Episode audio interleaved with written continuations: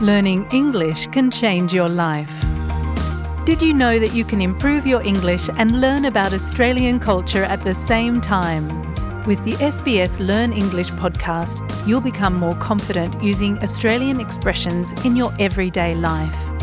Each episode is around 10 minutes long, so they are easy to fit into your day. You'll love learning English with SBS Learn English. Listen wherever you get your podcasts. Ang sexual harassment o sexual na karahasan ay maaaring gamitin upang ilarawan ang anumang sexual na aktibidad na nagdudulot sa iyo ng takot o hindi komportable. Ayon yan sa Australian National Domestic Family and Sexual Violence Counseling Service o mas kilalang 1-800-RESPECT Helpline. Ang sexual violence ay sumasaklaw sa sexual na pag-atake, sexual na pang-aabuso, panggagahasa at sexual harassment. Ang salitang karahasan dito ay ginagamit upang tukuyin ang pisikal na pagsalakay, gayon din ang emosyonal at psikolohikal na pinsala na maaaring idulot ng personal o sa pamamagitan ng online. Sa datos mula Australian Bureau of Statistics, lumabas na isa sa limang kababaihan sa Australia ang nakakaranas ng sexual violence mula noong edad labing lima. Ayon kay Senior Sergeant Monique Kelly, na nangunguna sa pangkat ng specialist team ng detective sa Victoria Police na nag-iimbestiga ng mga sexual na krimen at nakikipagtulungan sa mga biktimang nakaligtas sa sexual na karahasan. Sabi niya, ang sexual na pag-atake ay tinukoy bilang anumang intimate contact na labag sa kagustuhan ng isang tao. It's any unwarranted contact of a private part of the anatomy where your free agreement, where consent is not being given. That can be physical touch, can be done through the media.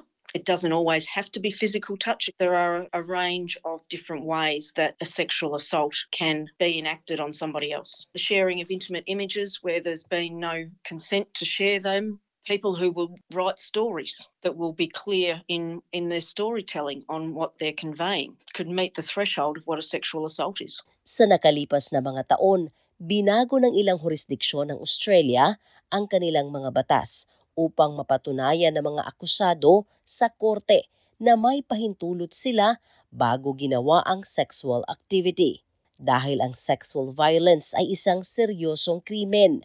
Ayon kay investigative journalist Jess Hill, na nagsaliksik tungkol sa sexual na pahintulot sa serye ng tatlong bahaging dokumentaryo na may pamagat na Asking for It. Sinabi niya na ang unang hakbang para sa bawat individual na tiyakin kung ano ang nararamdaman at komportable habang nasa sexual interaction.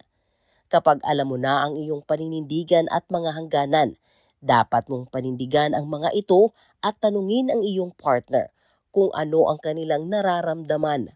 Mahalagang matutunan ng bawat isa kung paano magsasabi ng oo o hindi sa bawat yugto ng kanilang intimate na moments. It's really about establishing is this something that we both want to do? Is it something that we're both going to be satisfied with? But in terms of establishing consent, in the moment. It's as simple as asking questions as you go through that sexual interaction. Some of the questions you might ask are like, is it okay if I touch you here? Do you like this? Do you want me to do this? Can I do this? Literally just checking in so that it's not a totally silent exercise.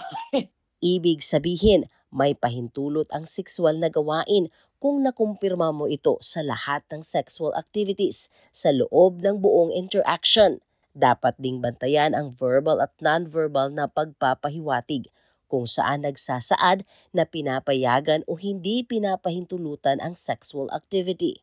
It's not enough for you to presume that there was consent because of certain types of body language or because they didn't say no. Obviously, no looks like no. That person might say stop, but they might just be silent or they might freeze. In a sexual interaction, if you're with someone and they can't say anything, that's not enthusiastic consent. If they say, Oh, I'm not sure, and they sound like they're really unsure about what's about to happen, then it's better to check in and say, like, are you sure you want to do this? We don't have to do this. Ang abogado at author na si Michael Bradley na nakipagtulungan sa mga nakaligtas sa biktima ng karahasan sa loob ng maraming taon, sinabi niya malinaw sa batas na may mga pagkakataon na hindi maaaring ibigay ang sexual consent. There are these boundaries around who is capable of giving informed consent. Consent can't be given, for example, being intoxicated or unconscious for whatever reason. Someone with very extreme intellectual disability who simply doesn't understand or cannot understand what they're doing and is incapable of giving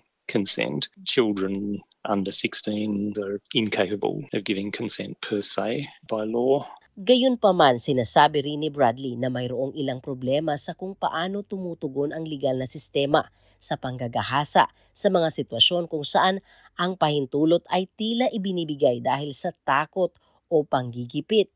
Gets into a greyish area where someone's will has been overborne because of duress, force, or coercion. It's a particularly thorny subject in the context of family and domestic violence. If a person is in a coercive control relationship that includes sexual coercion, then although they may be actively consenting in a practical sense, but if that's really because they don't believe they have a safe alternative alternative choice or they've actually lost the ability to exercise free will, then there is no consent.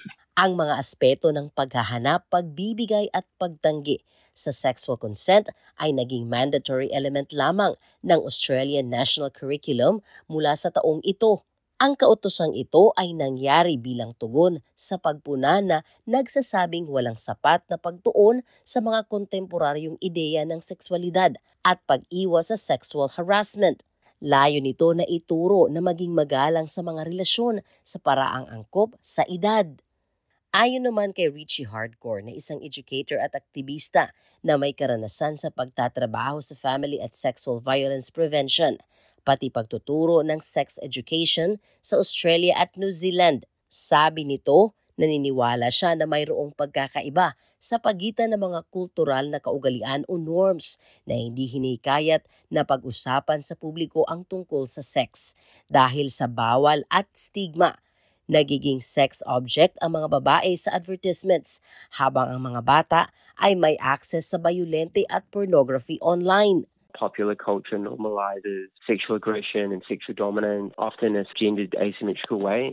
Boys and men often as power of women and girls. Women and girls are shaped to sexually acquiesce to male advances. We really need to do a better job of talking about sexual autonomy and sexual agency and mutual sexual pleasure and talk about like the good side of sex as much as avoiding the harm of it because sex is this amazing human experience and however you're having it, no one should be getting hurt physically, emotionally or spiritually. Dahil ang sexual consent ay maaring bawiin at nagbabago din ang henerasyon ng mga kabataan na hindi sanay na humingi ng consent habang may sexual interaction. Nangangahulugan lang ito na maraming pakikipagtalik ang maaring hindi sinasadyang, hindi pinagkakasunduan o non-consensual. Let's give everyone the language that they need and then the social normalization of having these conversations. I think it will undo a lot of harm. When we talk about rape, we often think about someone jumping out of the bushes with a knife and dragging someone off, and sadly that happens. But most sexual violence is perpetrated by someone who knows the victim or people on Tinder dates or even within relationships. That's the fact of the matter. So how do we ensure that people are having non-violent, mutually pleasurable, consensual sexual experiences?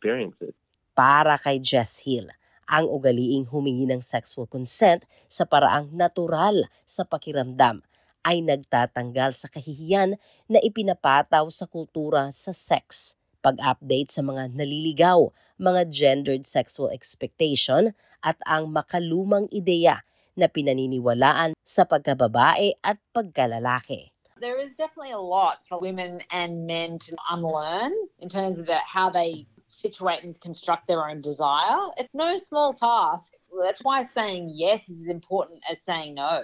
Kung kinakailangan mo ng emosyonal na suporta, makipag-ugnay sa 1-800-RESPECT Lifeline sa 131114 o Beyond Blue sa 1-800-224636. Ang ulat na ito ay binuo ni Claudiana Blanco na isinalin sa ating wika. Ako, Shishila Joy Labrador, para sa SBS Filipino.